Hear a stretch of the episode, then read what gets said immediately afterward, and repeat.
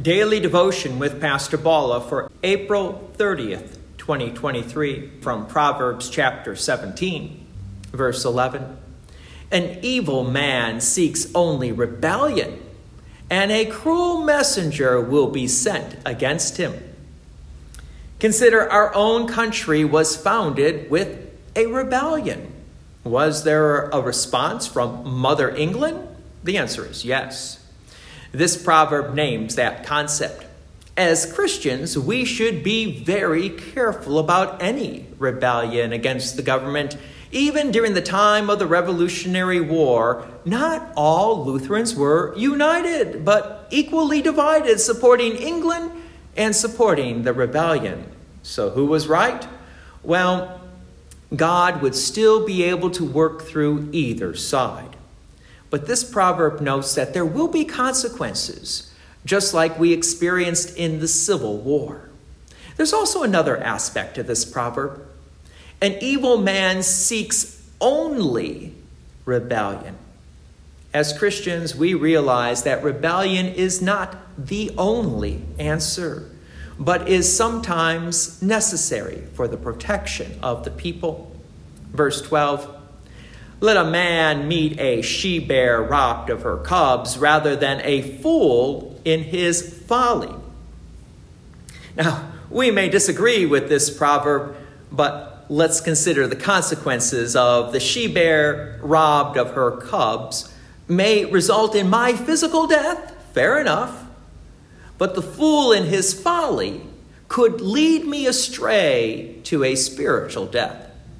Well, in that case, I would rather face the she bear instead of the fool and be led astray. Verse 13 If anyone returns evil for good, evil will not depart from his house. So the trigger of the evil is being given out as because of an act of good. Now, this may sound ridiculous, but let's consider today's world. Our world, which is redefining good as evil and evil as good. So if God calls something good, like marriage between a man and a woman, and God calls something bad, like a marriage between two men or two women, and the world reverses those titles of good and bad, then you can kind of see where this proverb is coming from. And it's a beautiful warning for us as Christians that when the world changes or redefines God's definitions, the world will naturally want to hate us, as Jesus notes, just because we're holding on to God's definitions instead of the world's definitions. But as the proverb notes, Evil will not depart from his house, meaning that the world will never have the saving grace that God gives. So, as Christians, we should always be looking for the truth that comes from God's word, not from the truth of the world around us. Verse 14 The beginning of strife is like letting out water. So quit before the quarrel breaks out.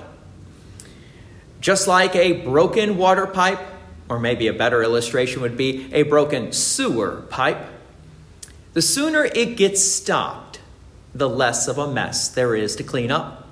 So, also in our relationships with other people, the sooner we can get the relationship patched up, the less of a mess there will be in that relationship. Verse 15 he who justifies the wicked and he who condemns the righteous are both alike an abomination to the Lord. So there are two problems in this proverb, and when combined together, it creates a devastation. The first problem is that the wicked are justified, and the second problem is that the righteous are condemned.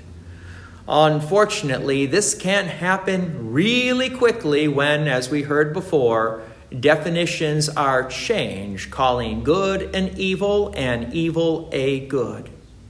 Keep in mind that God's definitions never change. God's word endures forever, which should make things easy for us. But the world around us is constantly changing. So, as Christians, as we hear this proverb, we have to ask God to help us to remain faithful to His enduring word. God's peace and many blessings be with you. And thank you for listening. And please take an opportunity to share this message with others. If you have enjoyed these daily devotions, please consider making a donation to Peace Lutheran Church, 24024 West Main Street, Plainfield, Illinois, 60544. Thank you again for listening.